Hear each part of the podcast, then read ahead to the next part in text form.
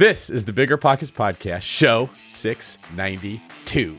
I think the biggest fear was um, trusting people that I didn't really know.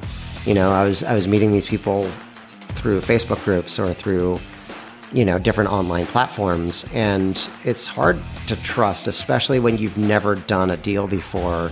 Um, what they're saying, and so I think being able to verify and I, I, you know like again in, in your book you kind of give resources on how to double check things and and how to circle back. I think that helped so much in terms of my trust in them. What's going on everyone? This is david greene your host of the bigger pockets real estate podcast here today with my co-host henry washington as we interview josh goldstein an out-of-state investor who has a pretty amazing story and a very simple solution to problems we all have. We want to make money in a way that we like more than our job, and we want to be able to travel and have freedom and not be stuck in one location doing things that we don't like. Today's episode is awesome, and you're going to learn a ton about long distance investing, overcoming problems, analyzing properties, decorating them to maximize your return, and more. Henry, I know I probably just took the big stuff, but was there anything I didn't mention that you liked about today's show? Yeah, no, you did take the big stuff. My favorite part of the show is just honestly, I love hearing stories of people that are doing things that uh, a lot of folks would say is difficult or impossible to do, right? So, being able to stay positive when you get bad news. And then giving not just not just saying hey i remain positive but giving some practical steps on how he does that which is super cool. And then you know just changing your life deciding to invest and then doing it when everybody thinks you can't you live in an expensive market okay i'll go buy a property somewhere else right and then putting the action behind those steps to actually do that in a way that is financially beneficial so i love it Absolutely. I, this is a very easy to listen to episode. Josh has a really cool story. I don't want to give it all away, but make sure that you check this one out because you're going to love it. Before we get into the interview with Josh, today's quick tip is consider things to be grateful for. It's so easy to focus on things that, that are going wrong, and no one knows this more than me in business. I am frequently, as the leader, the person who has to deal with all the problems that nobody else wanted to or or chose to deal with, and it's easy to get upset.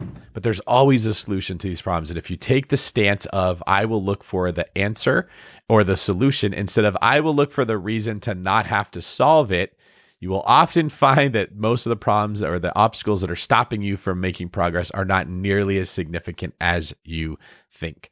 Henry, any last words before we bring in Josh? Yeah, I just kind of want to add into that. I uh, when I get in the same situation as you were just talking about, I sometimes have to remember to be grateful for the problems that I do have because yes, even though they may be infuriating, there are loads of people who would trade places with me in a heartbeat, who would love to have the problems that I have, and so I just try to keep that in mind and it helps me stay focused. I bet you that you 10 years ago would have loved to have the problems that you today has versus the problems you had 10 years ago, right? Right, buddy. You Isn't that funny if you went back 10 years and said, "Hey, I can give you the life you have right now, then they'd be like, I hit the lottery. This is everything I wanted.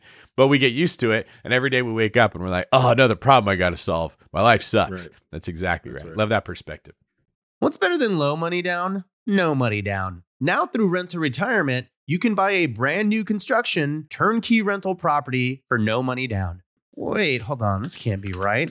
I need to double check with Zach, Rent to Retirement CEO. Oh, hey, Rob. Zach, how the heck are you selling turnkey rental properties for $0 down?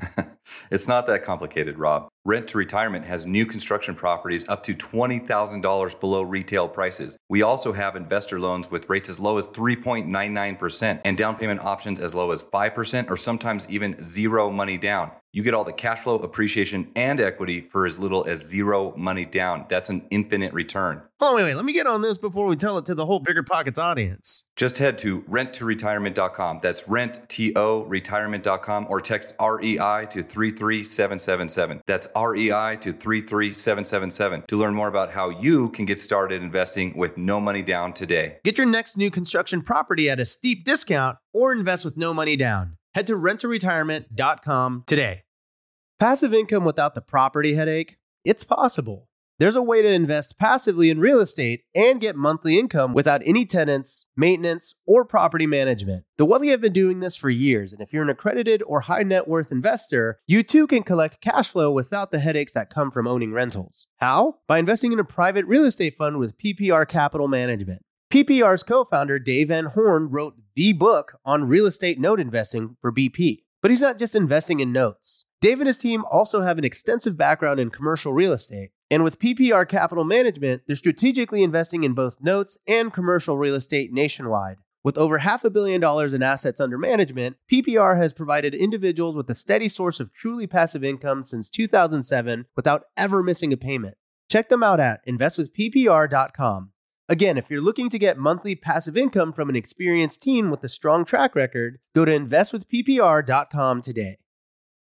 Want to dive deep into commercial real estate, entrepreneurship, leadership, and the economy? Tune into the Walker webcast hosted by the CEO of Walker and Dunlop, one of the largest commercial real estate finance and advisory services firms in the nation. As an unparalleled leader in commercial real estate, CEO Willie Walker frequently appears as an expert on major platforms like CNBC and the New York Times. He's even been on the Bigger Pockets podcast network, too. On the Walker webcast, you'll hear from guests like A Rod, renowned economist Dr. Peter Linneman, and experts from Walker and Dunlop's capital markets, research, and investment sales groups. So fire up the Walker webcast on your favorite podcast app or join live on Wednesdays to see Willie interact with his guests. Plus, you can always catch the replay on demand afterward. Stay ahead of the curve with insights for life from the Walker webcast. Learn more and subscribe to the Walker webcast at walkerdunlop.com slash pockets. And be sure to follow Walker and Dunlop on all your favorite social media channels too. That's walkerdunlop.com slash pockets. All right, let's bring in Josh. Josh Goldstein, welcome to the Bigger Pockets podcast. How are you today? I'm doing great. How about yourself? I am doing very good. I appreciate you waiting. I had to take a last minute phone call there before we started recording. So you're very gracious, and I appreciate that. Um, and Henry stayed awake the entire time. So I also appreciate that from you, Henry. I know listening to me talk can be very boring. But today we want to hear about Josh. So, Josh, I understand you have a very interesting story of how you got started in real estate. So, we're going to ask about your first deal, but before I do, take me back to where you were emotionally and what was happening in your life before you got that deal. I I started in the entertainment industry and I went along working as I rose up and made more money. I was spending more money. I was kind of doing it now that I know wrong. Um, and I got to a point where I was making decent money. I love what I did. I didn't see anything changing um, until in 2015, I was diagnosed with pancreatic cancer. Um, and obviously, everything changed from there. I, at the time, was renovating our dream house that I'm living, in right now. Um, and the doctors said, You're not going to be able to work for about a year, or you're not going to be able to work for a while. They didn't say a timeline. And uh, basically, I was in debt going and renovating this house, and um, I kind of freaked out and I didn't know what I was going to do. Um, I did have a great support system. My family and friends kind of rose up and helped me financially um, while I battled this thing. And I changed my mindset. I knew at a certain point I had to make a change and make money elsewhere and not just rely on my my actual job. Okay. So you I mean life hit and the the comfort level, the routine, the way you'd always known isn't going to work anymore. You may not be able to work those hours you were working. Those opportunities might not be there. I mean, if you think about it, most jobs in American works is is within the framework of a W2 environment, which means in general, you are servicing a lead or a revenue source that somebody else has created. So if you're an actor in a movie, somebody else has secured the revenue for that movie. They've written a script, they've done all this stuff. They just need a person to play a role in the bigger picture. And that's every job. Okay. If you're working at Walmart, if you're working at a landscaping company, in general, not many people work in sales. They're servicing sales somebody else has done, which means you got to serve at the pleasure of whoever your boss is. That's how this thing works. And when something happens to you like it did, you physically can't meet the demands that this person would have and you've got to be creative with finding a way to make money so I, I love hearing these stories of someone who didn't just give up and say well i guess that's it i'm just going to be a burden on everyone else you found another way to do it so what were some of the concerns or fears you had as you started to realize, okay, I think I can make money investing in real estate, but obviously there's no safety net here like in a W 2 job? The one thing I, I, should say is I was actually freelance. So that was the big difference is I w- had a background in maybe not having the most secure amount of money. But as I worked in production for a long time, I'd felt like I was secure because jobs kept coming and I knew enough people that, you know, I, I was pretty uh, sure in, in, in getting jobs over and over again. The one problem, even outside of me getting s- sick, was um, it was hard to take time off. I mean, if if I was taking time off to go on vacation with my family, I'd have to turn down a big job, lose that money, and then spend the money on going on vacation. And mentally, that was really tough for me. And I always felt like if I turn down jobs, what if it's a big commercial campaign and I lose multiple jobs from that, which I know does happen. Um, so there was a definitely fear based in that. So, you know, getting during that year, I read Rich Dad Poor Dad, as many investors have, and it was kind of like a brick to the head. I mean, you know, it, it's something where I was always interested in real estate. I was always always interested in properties and values and looking at it, but I just never realized that I could make money off of it. Um, I don't know. I thought maybe you needed to have a top hat and a monocle to be a real estate investor, you know? um, I don't know. I still might buy that just so I have it. But um, um, during that year, after I read it, you know, I was very focused on healing and, and getting through the treatments. Um, so mentally, I couldn't really do much more than that. But I knew once I recovered um, that I needed to make a plan and actually change things.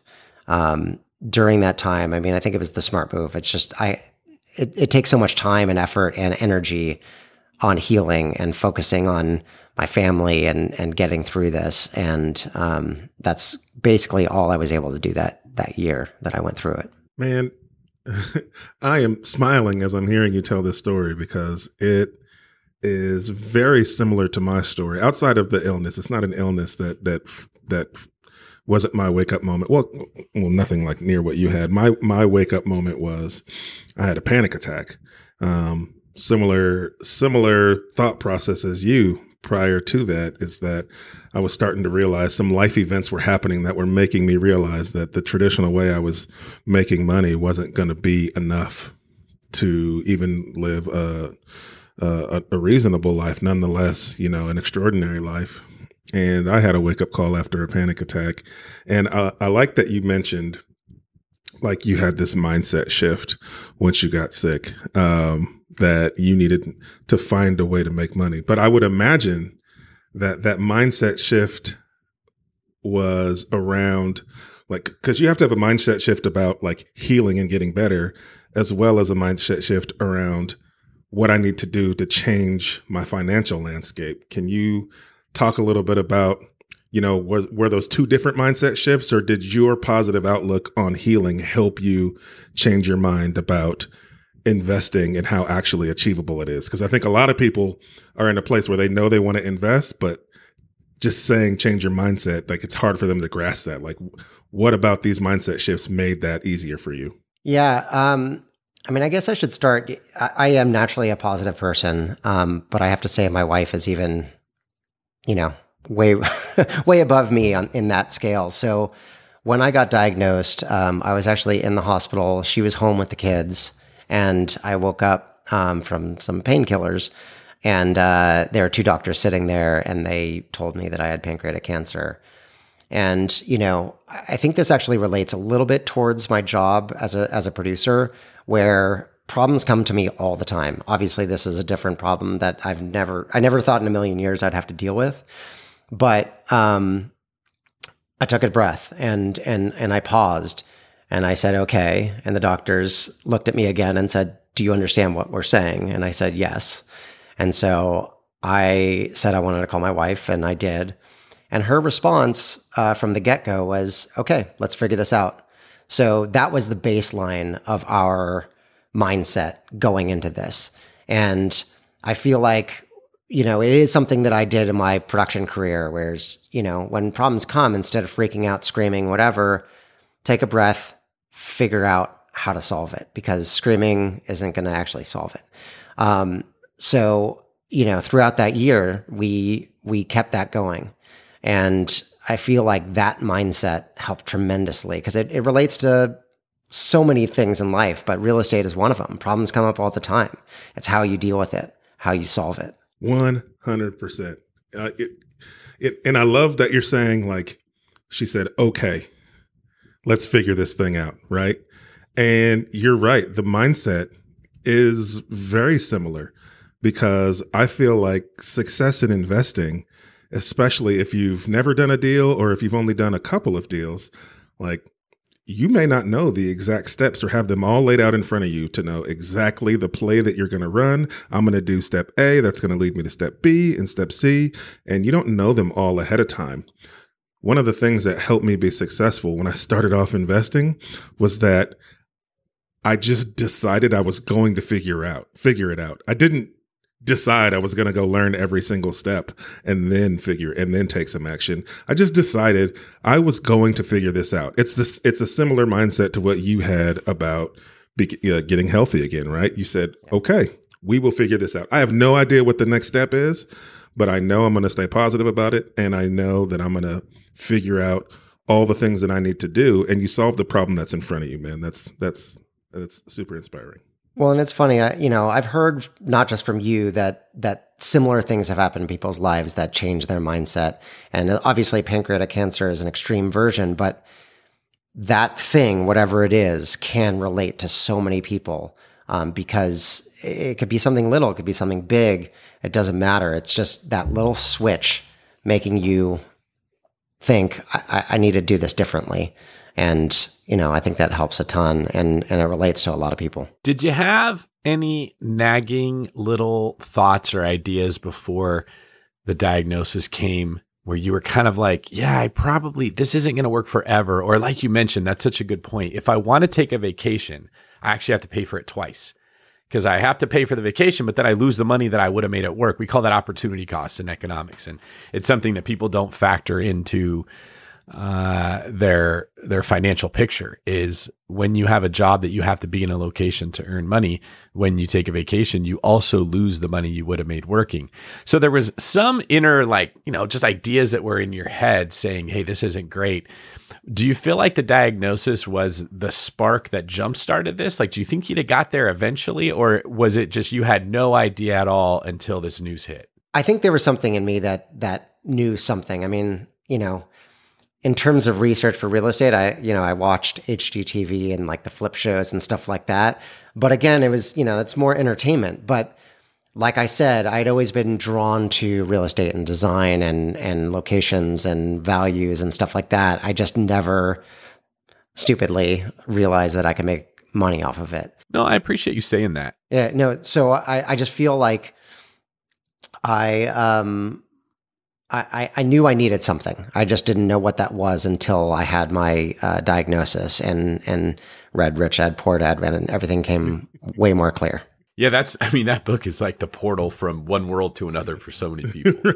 is that? And it's funny. Like, it's good to hear this because uh, there was a time I didn't know you could make money investing in real estate. Like, and when I got into it, it was 2009, like late 2009.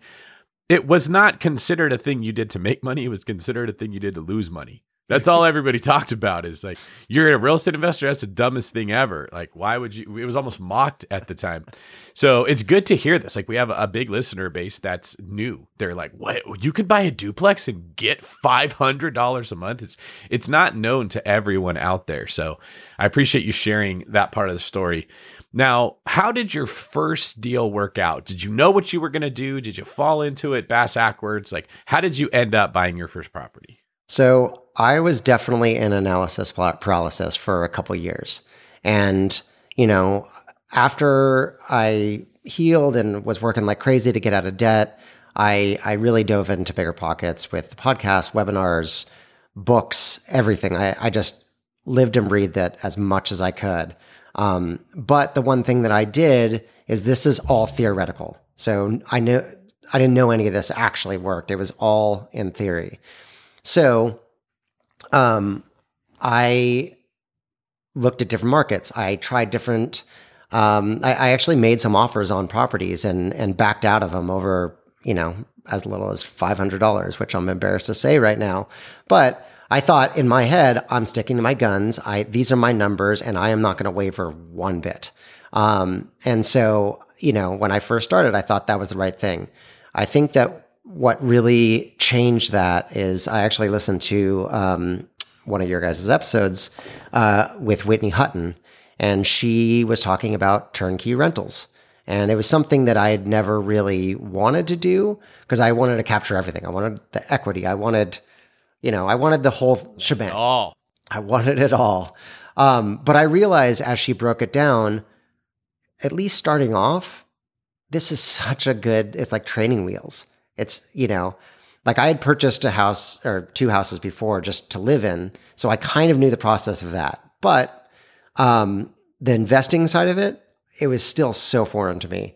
And this was just a very low barrier to entry. And so um, that's what really got me into it. I, I, actually reached out to her and she gave me a property management um, recommendation and they started turn, uh, sending me turnkey deals. I think that's super cool because it's it's starting like this whole story starting to piece together, and um, it's because what happens a lot of the time is people say, "Well, I want to be an investor," and they start looking and researching, right? And they get overwhelmed in analysis paralysis, and then they never actually take any action. A couple of things that you did, which were super cool, is you made some offers, even though you backed out of the offers. Actually, analyzing the proper property and making the offer is a form of action, right? And so you're like training your mind to say, "All right, we're doing this." You were like double dutching your way in and you know back out, right?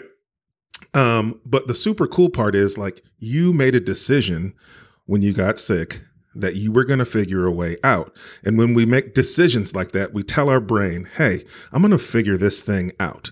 And right, that doesn't mean you're going to know exactly what to do next once you make the decision, but you've told your brain to listen for it. And then what happened was, as you started to research or listen to other podcasts, you heard someone say something and you went, hey, that's the thing. That's the i think this is what i can do right? And then then you dive into the research on that part and then you take the action. And i think that's what a lot of new investors need to hear. It's not that you're just going to start investing and the plan's going to perfectly unfold. It's okay but if you can truly make that decision and mean it right you'll start to you'll start to hear and see the things that are going to guide you down the path that will get you started. And i think that's that's a that's a good realistic way for people to think about investing right? Make the decision. Even if you don't know how even if you don't know you have you know i don't have the down payment or whatever the obstacle may be just tell yourself you will figure it out and be sincere about it and then immerse yourself in the information in the culture around other other investors and the how starts to reveal itself man. That's just that's just really cool. I think um, also within those two years of me being in analysis paralysis um, things did shift because you know when you're first starting to learn, I was like, okay, let's say I buy a single family rental, um, and I start cash flowing, you know, 150 bucks, 200 bucks after all expenses. Um, it's not a ton of money, and then it's really overwhelming to think about. Gosh, how many of these houses do I actually need to make a dent in my life? Um, and the other, my other question was, well, how am I going to get money over and over and over again to buy these houses? And then I found BRRRR method and really do- dove into that, and that really sparked some interest and made so much sense to me. And so from that, you know, I moved into you know researching that. That's when I started making some more offers and and backing out over minuscule amounts.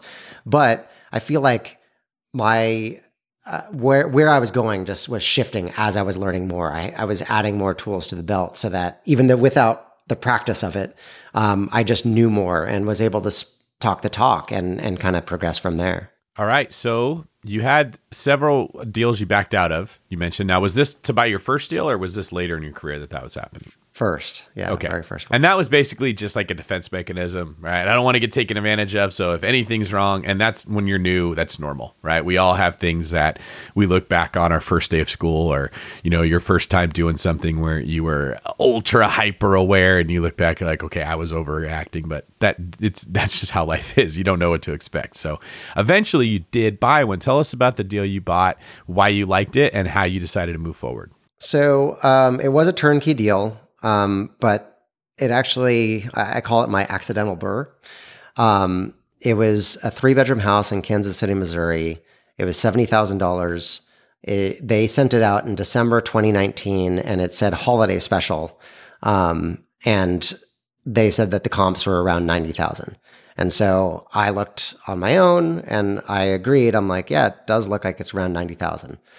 So I went forward, um, already had a renter in there for $800 a month. And um, they fixed some things through the inspection. And by the time we closed, you know, I just started getting checks.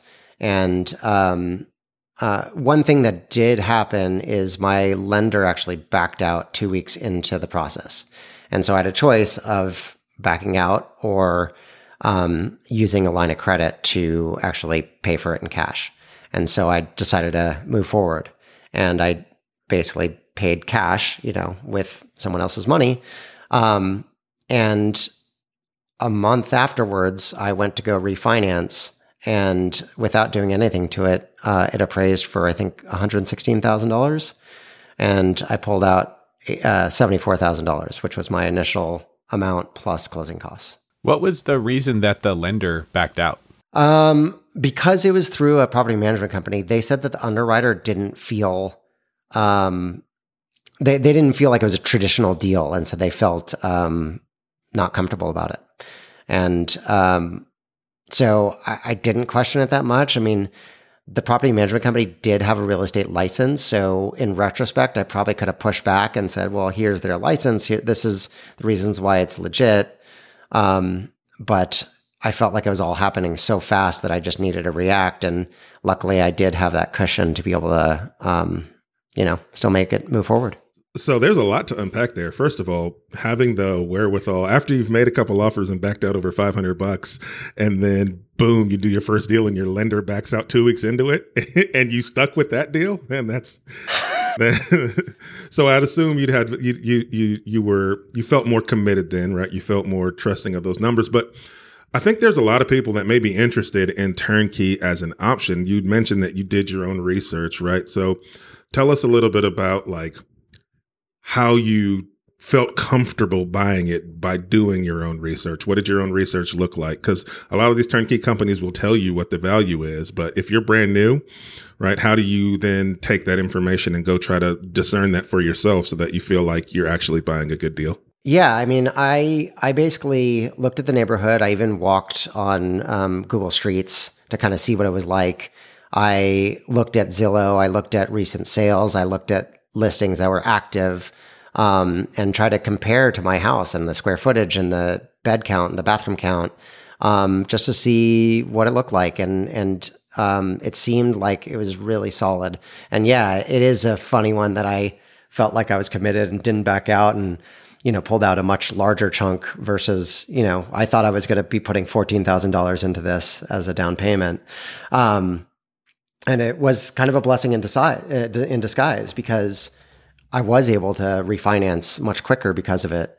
And, um, but, but yeah, I think it goes to me looking at the numbers and seeing how good of a deal this actually was. And, and especially for a first deal, I just felt like, the, the, I had looked at other deals that they had sent, and nothing was close to this. Also, and, and, I think that's great. I 100% totally agree. Like that's a phenomenal way to do it.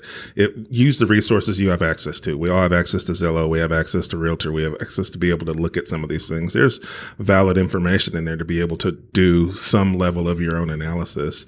Um, the the other thing to think about is like you don't live in St. Louis, right? You said you did the you did the walking on Google Maps, and so like what made you i'm sorry yes i'm sorry. You don't live in kansas city right? So kansas city yeah. so what made you comfortable with kansas city as a market overall to then go ahead and buy a property there? Um, well someone that we might know uh, wrote a book about long distance real estate investing and that book really broke down um, any fears that you have. And to this day i've actually never been to kansas city missouri.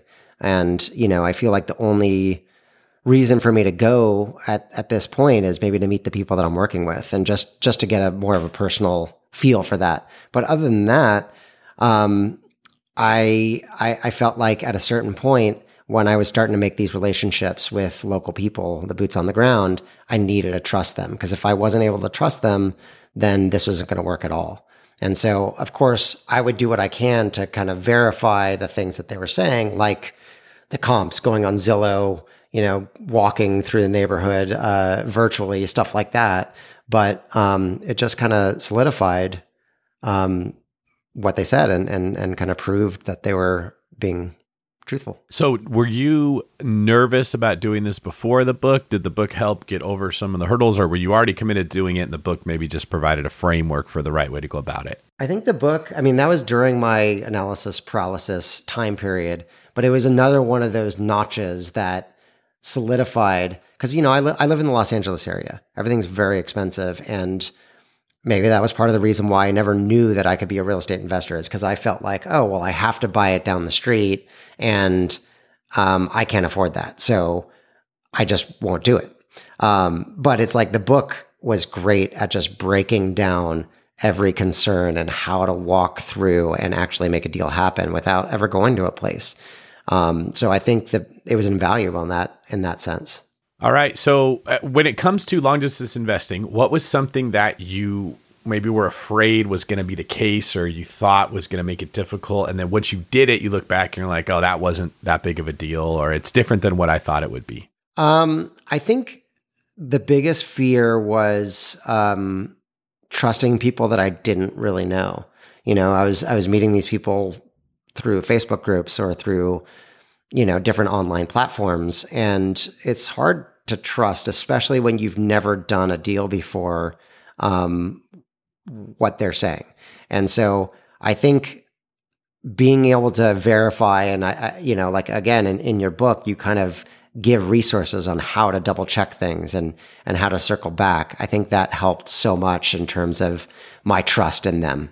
You know that's a there needs to be a word in the English language for this concept. I don't know why it's such a hard thing, but frequently when you're a business owner, which you are if you're buying a property, right? It's just a, you mentioned the word mindset. Mindset comes up so much. When you're the person in charge of the endeavor and you have to solve the problems, you think differently than when you're the W 2 person in the business and you're like, it's my job to just do a thing, right? Frequently, people will come up to me and they'll say, We have a problem.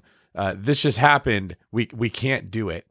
I mean, like literally, we're going through in my own portfolio. I'm I created a spreadsheet to track all the properties I have, what I owe on those properties, what the payment is. Like I'm I'm systemizing everything so I can ultimately share this spreadsheet with other investors, and it tracks like, hey, these are all the properties you have. These are the offers that you've written. These are the ones you have in contract. And uh, somebody on my team was saying, for months, we've been trying to find your login information for this bank on these properties you bought like eight years ago. Can't be done. And it's literally been four months I've been waiting. And so I get on the website and there's a chat option, and I click the chat option and I talk to a person, and within like 30 seconds, I'm in there. And I was like, I am not the smartest person on this team. Okay. I'm looking at it like, how can I do it? And they're looking at it like, oh, I can't do it. So it's not my job. I don't have to do it anymore there's some magic that happens when you get shifted into this position of I have to figure this out and you become a superhero. I don't I'm not saying I'm a superhero. In this case the superpower is thinking to use the chat option instead of just trying to reset a password when it's not working. Can you talk a little bit Josh about like when when you're afraid to invest long distance, you can think of all the reasons that it's a bad idea and you don't take action, you get analysis paralysis. But when it has to happen, you start finding solutions. You start living this empowered life. You start to feel good about yourself. You start to gain confidence because stuff that to other people seems impossible to you isn't really that difficult. Like, do you feel like almost a different person now that you're investing in real estate and you're having to come up with solutions where others are are just seeing impossibilities? Absolutely. I mean, people that you know I know that are not in real estate, um, they don't understand how I own you know, a handful of units in a state that I've never been to or city that I've never been to. Um, and I feel like my production back, background, my producer background is about solving problems. And every job that I do in that world, you know, people come up with an idea, a script, a, a commercial, whatever it is.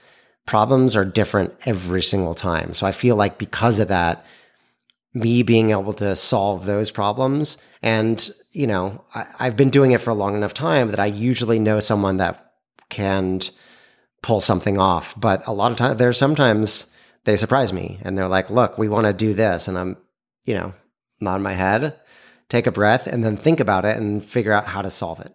And so I think that skill really relates to any issues that do come up with real estate as well. And I think, you know, taking a breath and looking at it logically. And like you said, you did the chat button.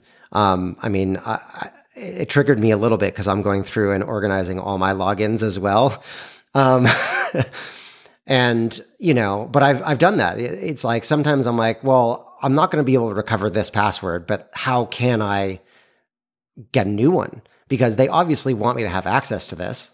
Um, they're not cutting me off in that sense because this is they want me to keep paying, and I have auto pay, so um, if my banking information changes or something, they want me to have this. So it's just a matter of figuring out how to get there. Yeah. And the way I've tended to look at this is your heart will be the rudder that steers the decisions that you make. If there's fear in your heart, you will find the reasons to say, this is impossible. This can't be done. I'm not going to take action.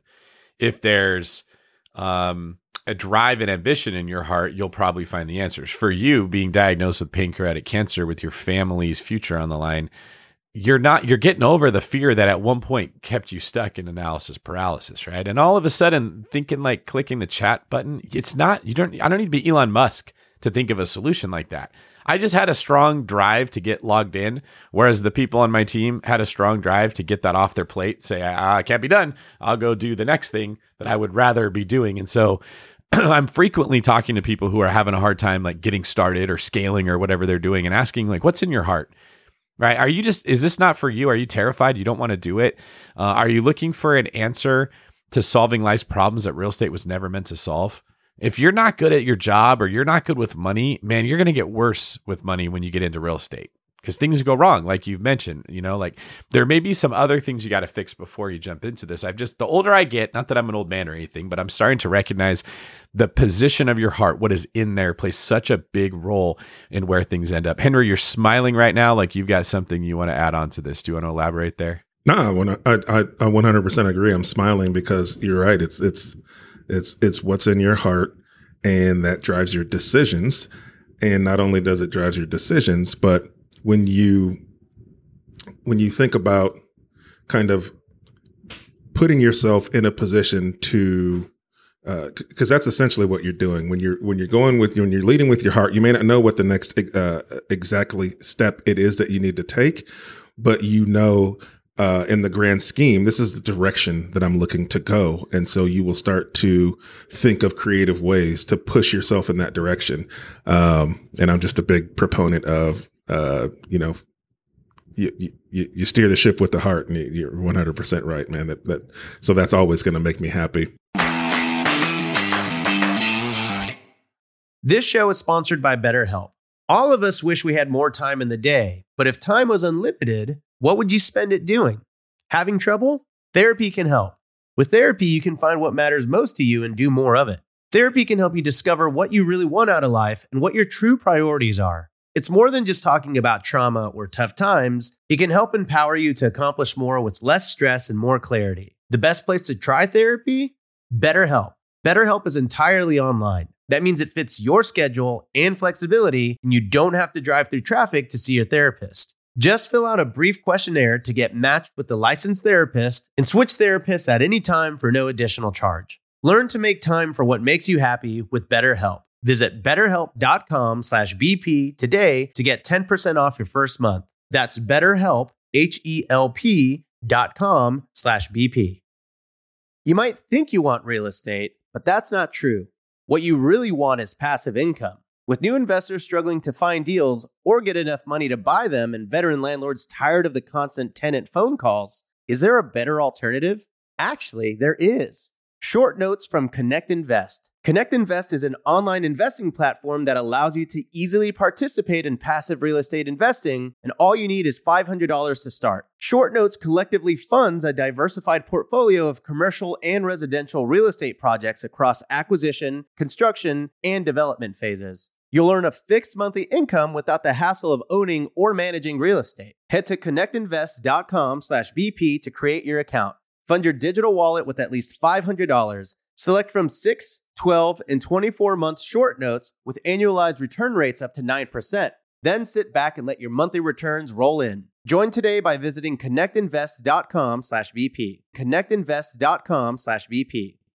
This show is sponsored by Airbnb. Did you know that a long time ago, before I ever started my real estate business, I turned one of my first primary residences into an Airbnb? And that's the extra income that I needed from Airbnb that gave me the confidence to go out and work for myself and eventually quit my nine to five job. And now I have dozens of Airbnbs all over the country. I've even partnered up with the old David Greene on a recent property in Scottsdale to take our portfolio to the next level. And of course, we host it on Airbnb. But you don't need to be a full time real estate investor to start on Airbnb. As a matter of fact, I was self managing 10 properties while working my nine to five job, so I know anybody can do it. Think about it this way you're looking for extra income and going on a vacation. Wouldn't it be great to rent out your space and let your property pay for itself while you're gone? I did this one time. I pitched my wife and my roommate, because we were house hacking, on the idea of renting out our home, and it paid for all of our expenses on a trip to Mexico City. So go and give it a try. It might just change your life, just like it did mine. And I really do mean that. Your home might be worth more than you think. Find out how much at airbnb.com/slash host. Now, can you tell us, Josh? We see how you got that first deal. Um, what does your portfolio look like now? Where, where have you scaled to? Um, I'm up to 20 doors. Um, 11 of them are short term rentals, and the other are long term rentals. Um, of those 11, six of them I am renovating. So only five are live right now. And then the other six are uh, major res- renovations. And how are you managing this many properties, especially nine short term rental doors? So um, I am all the long term. I do have property management company for that. So once I get it stabilized and set, it's it's quite easy to just answer some emails to them every once in a while. Um, all the short term rentals I am managing myself. Um, I have systems in place where you know automated mes- messaging, um, price strategies, uh, et cetera, et cetera. Um, I did just recently hire a virtual assistant so, to help me with messaging, um, so that when my these renovations are done and I more than double my uh, short term rental portfolio, I don't you know drive it into the ground without you know having enough help. That's awesome, man. Tell us too like where in the country these short term rentals are and versus your long term rentals and um, how did you like what made you go this is the market where i want to do short term versus long term well the majority of them are in smoky mountains tennessee and so i think what spawned me to that was listening to avery carl on bigger pockets and i reached out to her and uh, we had a great conversation everything she said just made so much sense and so I jumped in and um, found a deal that was two cabins uh, on two acres of land. Um, it was way more expensive than my Kansas City place, but it was six hundred thirty-five thousand um, dollars, and I wound up using uh, my HELOC to, for the down payment. And we closed March of 2020, the day that everything shut down. um, yes. And so it forced me to do several things. Um, I was planning. I I, I went out there for the inspection. That was the first time I'd ever been to Smoky Mountains, but I was planning on going back as soon as I closed to help set it up, change the linens, um, swap out a couple things here and there, whatever. Um, and the day that I was signing, um, I didn't even know if I was going to be able to get to a notary. I didn't know what was going to be open. So um, I did close and took my time interviewing cleaners, uh, prop, uh, maintenance people, stuff like that. And what it did was it forced me to use them to set up my property remotely. And I thought I had to be there. Um, but it worked and bookings started coming in. And so, you know, I went pretty heavy in the Smoky Mountains. I have nine units there. Six of them are the ones that are being renovated. But I did invest one cabin in Idyllwild, California. And the reason why we did that is because we wanted something that maybe we could use every once in a while. It's a couple hour drive from where I live. Um, and then another one in Big Bear, California. And that for the same kind of reason. It's a good market, but we wanted to potentially use it every once in a while as well. So it sounds like you're picking short term rental locations that have a long-standing history of being short-term rental locations even prior to Airbnb being a thing, which I think is a is a smart move when you're looking to get into the short-term rental game. And then in your long terms, where are most of those in the in the uh, Kansas City market? Yeah, they're they're in Kansas City. I mean, I do have two uh, mobile homes that are on a property that I own in um, Smoky Mountains, Tennessee. So I count those as a couple doors because um, I have two tenants in there. Um, but but yeah, the majority of my units are in Kansas City, Missouri for long term. What are your concerns with the short term rental market becoming oversaturated? This is something we hear a lot of people talk about. It, it, it speaks to that fear thing like ah everybody's getting into short-term rentals. I'm not going to be able to get the bookings i've been getting you know. There's it's obviously a volatile market. You get changes with municipalities you get regulation that comes in airbnb changes their algorithm the whole thing gets turned on its head. It's clearly a market that is not set it and forget it which is you know it's i bring it up because for so long we've hyped real estate investing is passive income. The idea is it's just money that comes to you. Okay. And at some point in life, that might have been partially true, but with the level of competition that we have now, there's nothing passive about this. It's just I was working this job and now I'm working this job. And it's it's better. I think all of us would agree it's a better way to work and it's there's more freedom to it and it involves more creativity but it's still a form of work and there is still some risk. So what are some of the things that concern you about the short-term rentals that you have and how are you mitigating that risk? Yeah this is actually coming from someone who just purchased what 15 short-term rentals in how short of a time david? Well yeah that's exactly why we're talking about this. Um I think it still comes down to the core basics of real estate. And if you buy it right, and my my strategy with short term rentals is improving them. Um, I like the value add strategy. I love design. Um, it actually gave uh, my wife an excuse to buy some really cool design furniture and decor that we don't even have at our house um, and put it in a place that we could make money off of it. Um, and yeah, I mean, there are going to be ups and downs with short term rentals in terms of occupancy and rates and, and whatnot. Um, I think people still need to go on vacation. So whether it's a lot of people are going on vacation or less people are going on vacation, if you buy it right and you analyze it right conservatively, you're going to be okay. Now, how much you're actually making from that is going to vary. But if to me, if I could cover my costs and then make some profit off of it, that's really the main goal. And then hopefully over time, all of this stuff is going to appreciate anyways. Henry, what about you? You're involved in several different kinds of real estate endeavors out there in Arkansas, bit of a connoisseur of real estate, kind of dabbling in many different things here. What concerns do you have with the short-term rental market specifically? Um, yeah, I mean the, the, the normal concerns every people everybody has. My my my main concern is well, uh, speaking specifically, right? So I have short term rentals, but they're all here in my local market, and I well, I say I have them. I have three of them, and my concern or the thing that I'm keeping an eye on is the reason I bought in the market uh, or turned the properties into short term rentals that are in the market that I'm doing it in is because it is a travel destination for both corporate and for leisure, but there's not a lot of hotel options. There's just a shortage of places for people to stay in conjunction with the amount of people that come here and need a place to stay for a short period of time. And so it's uh, it's currently uh, what I would call a, a safe option. But I am paying attention to what's happening in the future. And so if you stay connected to your local cities and municipalities and you um, are connected to the people in the city council meetings and following them on social media, people think you got to do a lot of you don't there's there's so much technology now you don't have to be in city council meetings to understand what's going on in your local market. You can follow the cities and municipalities on social media on facebook on instagram. They post a lot of what's coming through those channels. And so you can stay connected that way. And i am starting to see that a lot of the uh, families and institutions that have money around here are building um, hotels, right, to solve for that issue.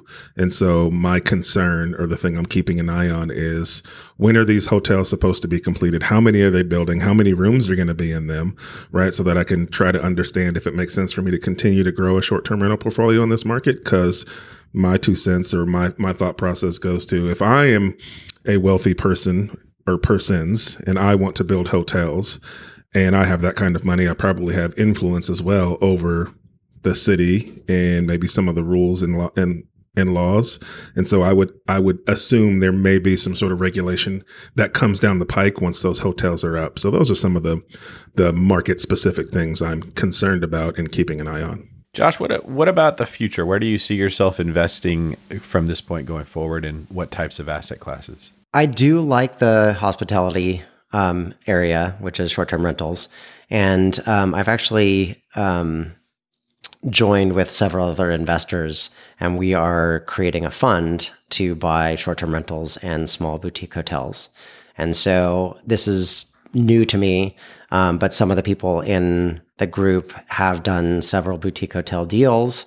Um, I guess five of the six cabins that I'm renovating, that was my first commercial deal because it was five cabins at one time, and the renovation costs were built into that. So that's my limited um, knowledge about commercial loans and and that kind of world. But I'm learning a ton, and the people that I partner with are are great at what they do, and what I could bring to it is finding where that market is and what the experiences that people are looking for and what we could put into those short-term rentals or hotels to make the guest experience great. The last question I want to ask you about is with your story with the Nest lock that ran out of batteries. Tell us what happened in that situation with your tenant. Yeah. Um, so I am in California, which is three hours behind uh, Smoky Mountains, Tennessee. But this guest, for some re- reason, didn't arrive till 2 a.m. or 3 a.m.,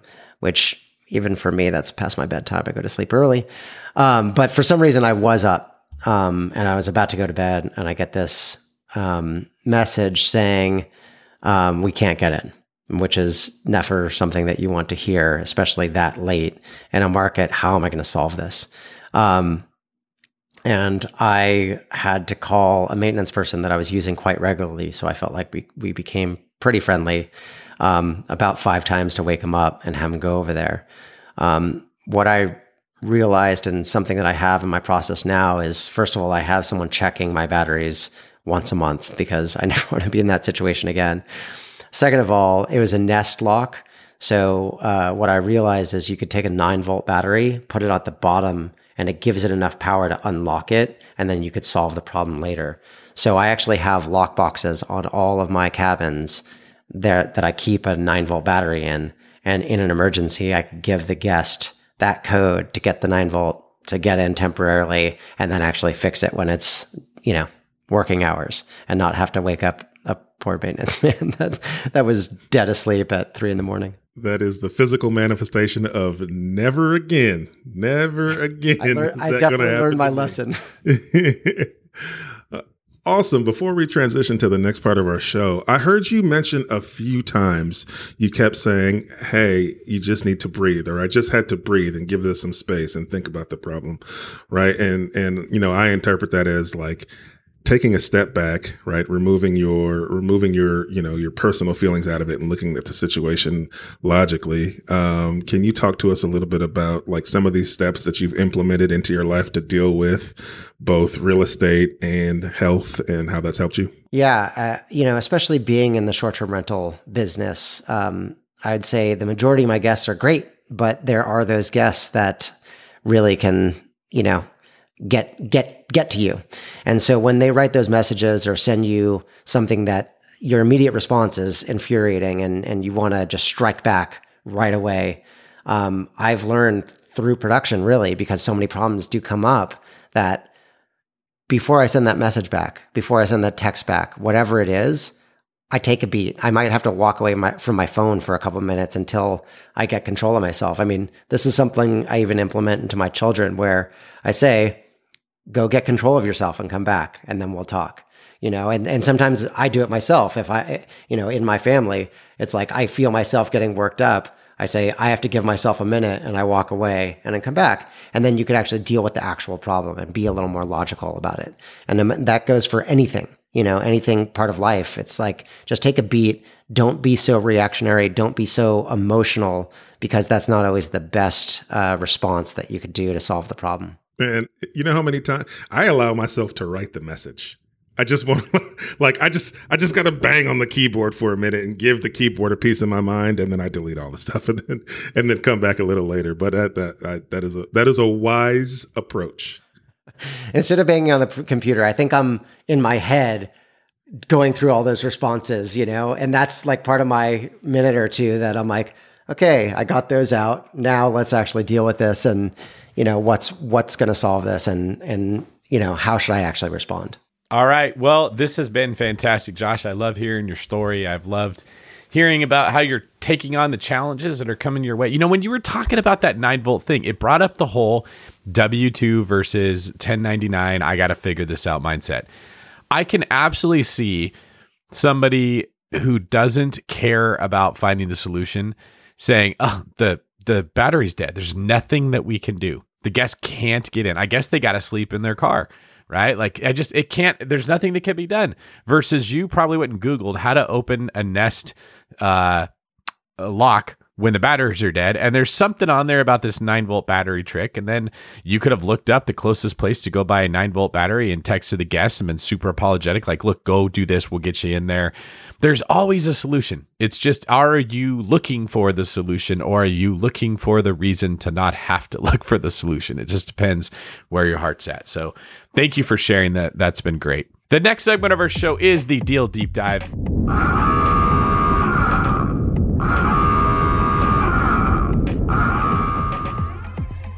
At this segment of the show, Henry and I are going to take turns firing questions at you as we dive deep into one particular deal that you've done.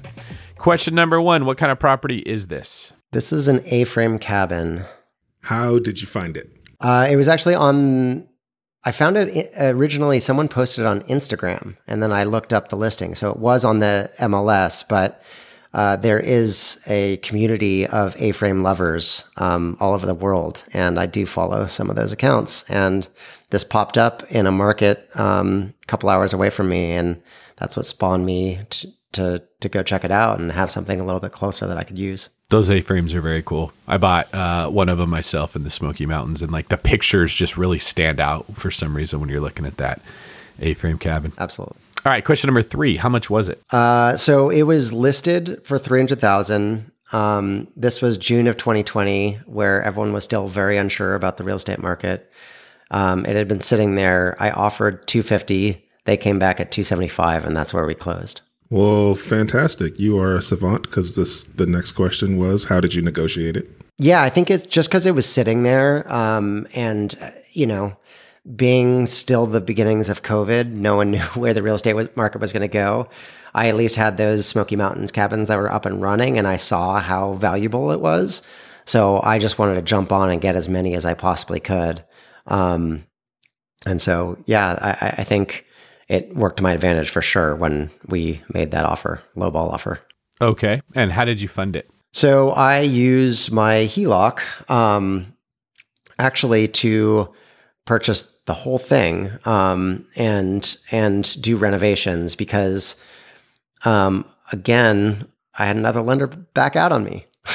um, it was something where I you know I got the lender from my real estate agent and I thought that there was just something off and and you know it was something where they would ask me for a certain document and I would send it you know within an hour or so and then two days later, they would ask me for the same document.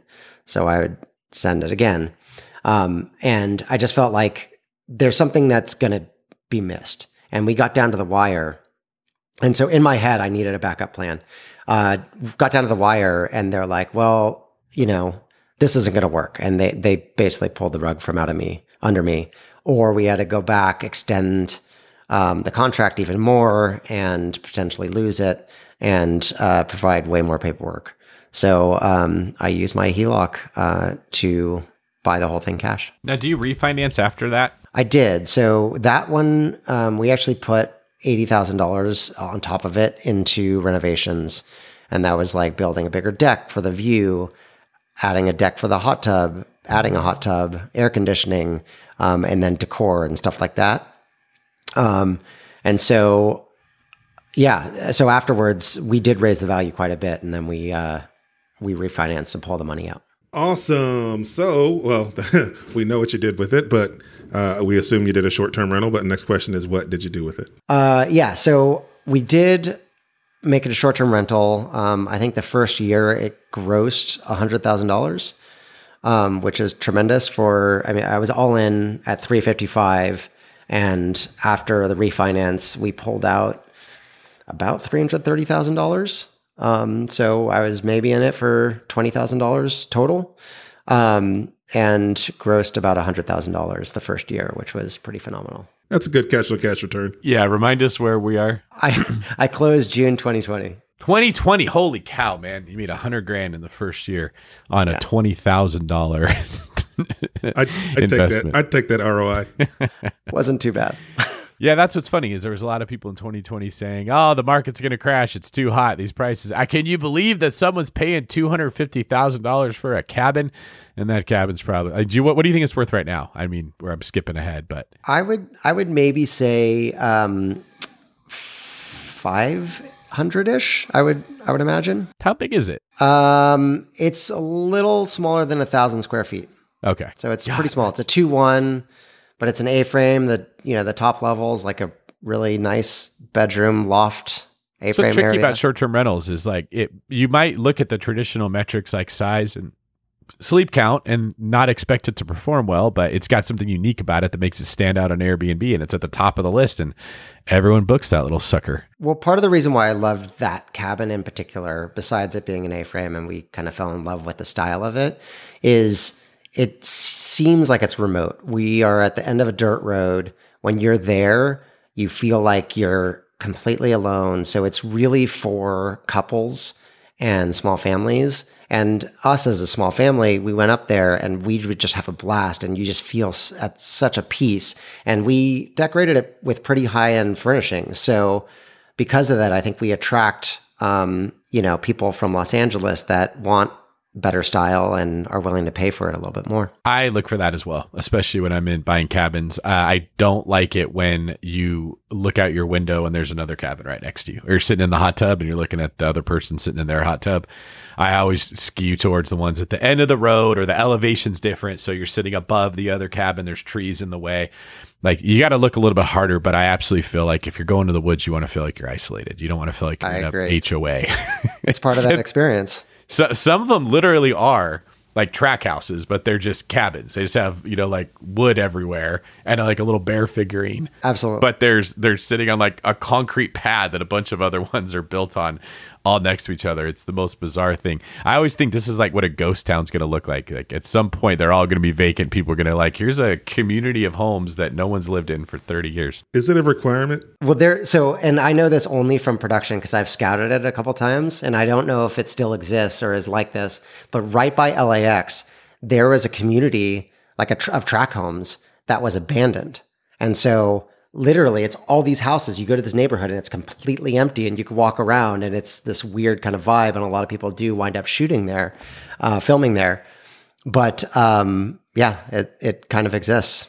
It, maybe this is a while ago. All right, my last question. Then Henry's got one more. Uh, what lessons did you learn from this deal? Uh, I learned that this was a new market uh, for me in short term rentals. And what I learned was how to look at the market as an individual market and what to bring to that market versus the other markets. Because people that visit those markets are different than they than that visit the Smoky Mountains. And so what I really focused on was making a cabin an experience that really calls towards those guests. And the last question is who was the hero on your team for this deal? It's got to be uh, my wife on this one. I mean, she helped design the cabin, and we get so many compliments, and people just love it. I mean, it's so comfortable and it's it looks great. Awesome. That's very cool to hear. Remember, you too can find the hero for your next deal and maybe through Bigger Pockets. Head on over to the Bigger Pockets nav bar on biggerpockets.com and find all the ways that the Bigger Pockets marketplace can help you. All right, Josh, moving on to the last segment of our show. This is the famous four.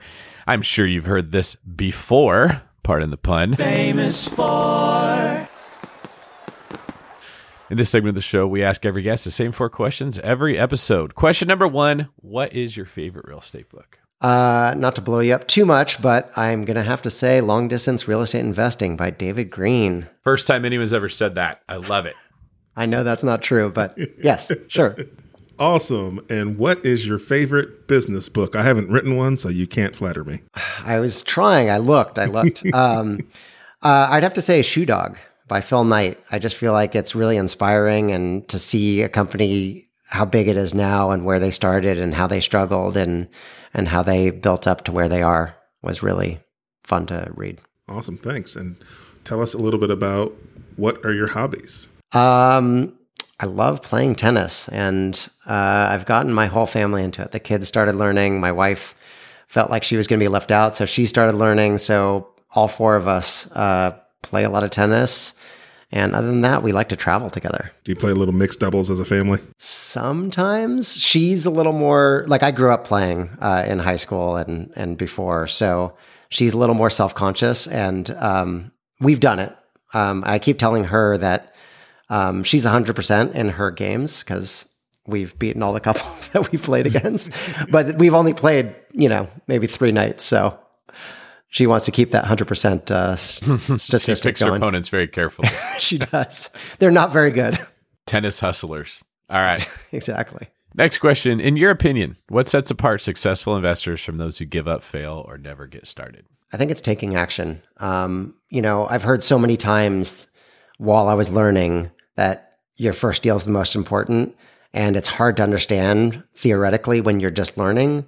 But when you put your learnings into action, it, everything becomes clear. And, and you, you start to see, oh, this actually works. This isn't just a theory. So I think you have to take action.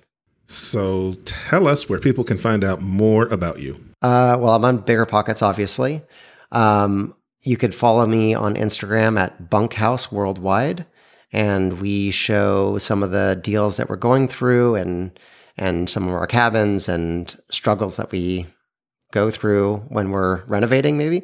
Um, and you could DM me there. Um, also, you could reach out to me at josh at bunkhouseworldwide.com as my email address. And uh, yeah, All right. Henry, where can people find out more about you? Best place to find me is on Instagram. I'm at the Henry Washington on Instagram. All right. Josh, this has been fantastic. I appreciate you sharing some time with us. Do you have any last words that you want to share before we get you out of here? Uh, I would just say go out there and do it. What you've learned works, and just trust your instincts, trust the numbers, and go, go, go. That is great advice. Thank you very much, Josh. And also thank you for sharing your story with us. Everybody likes to talk about the success points in their in their struggle. They don't always like to share the, the parts that were not as good, but those are very important to hear. So props to you for sharing that. I appreciate it. We're gonna get you out of here. If you guys would like to follow me, I am David Greene24 on social media, and that is the same on YouTube. You can now put at David Greene24. You should find me there. All right, this is David Greene for Henry the Hulk Washington, signing off.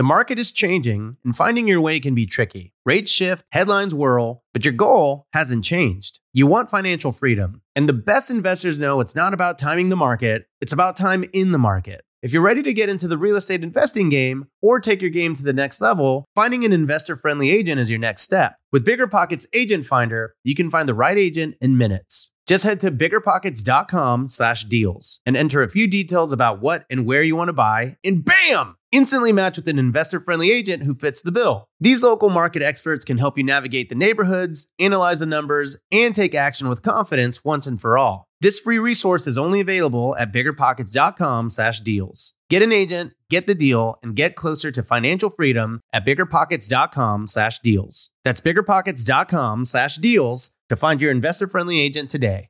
The content of this podcast is for informational purposes only. Past performance is not indicative of future results, and all hosts and participant opinions are their own. Investment in any asset, real estate included, involves risk. Use your best judgment and consult with qualified advisors before investing. Only risk capital you can afford to lose. Bigger Pockets LLC disclaims all liability for direct, indirect, consequential, or other damages arising from reliance upon information presented in this podcast.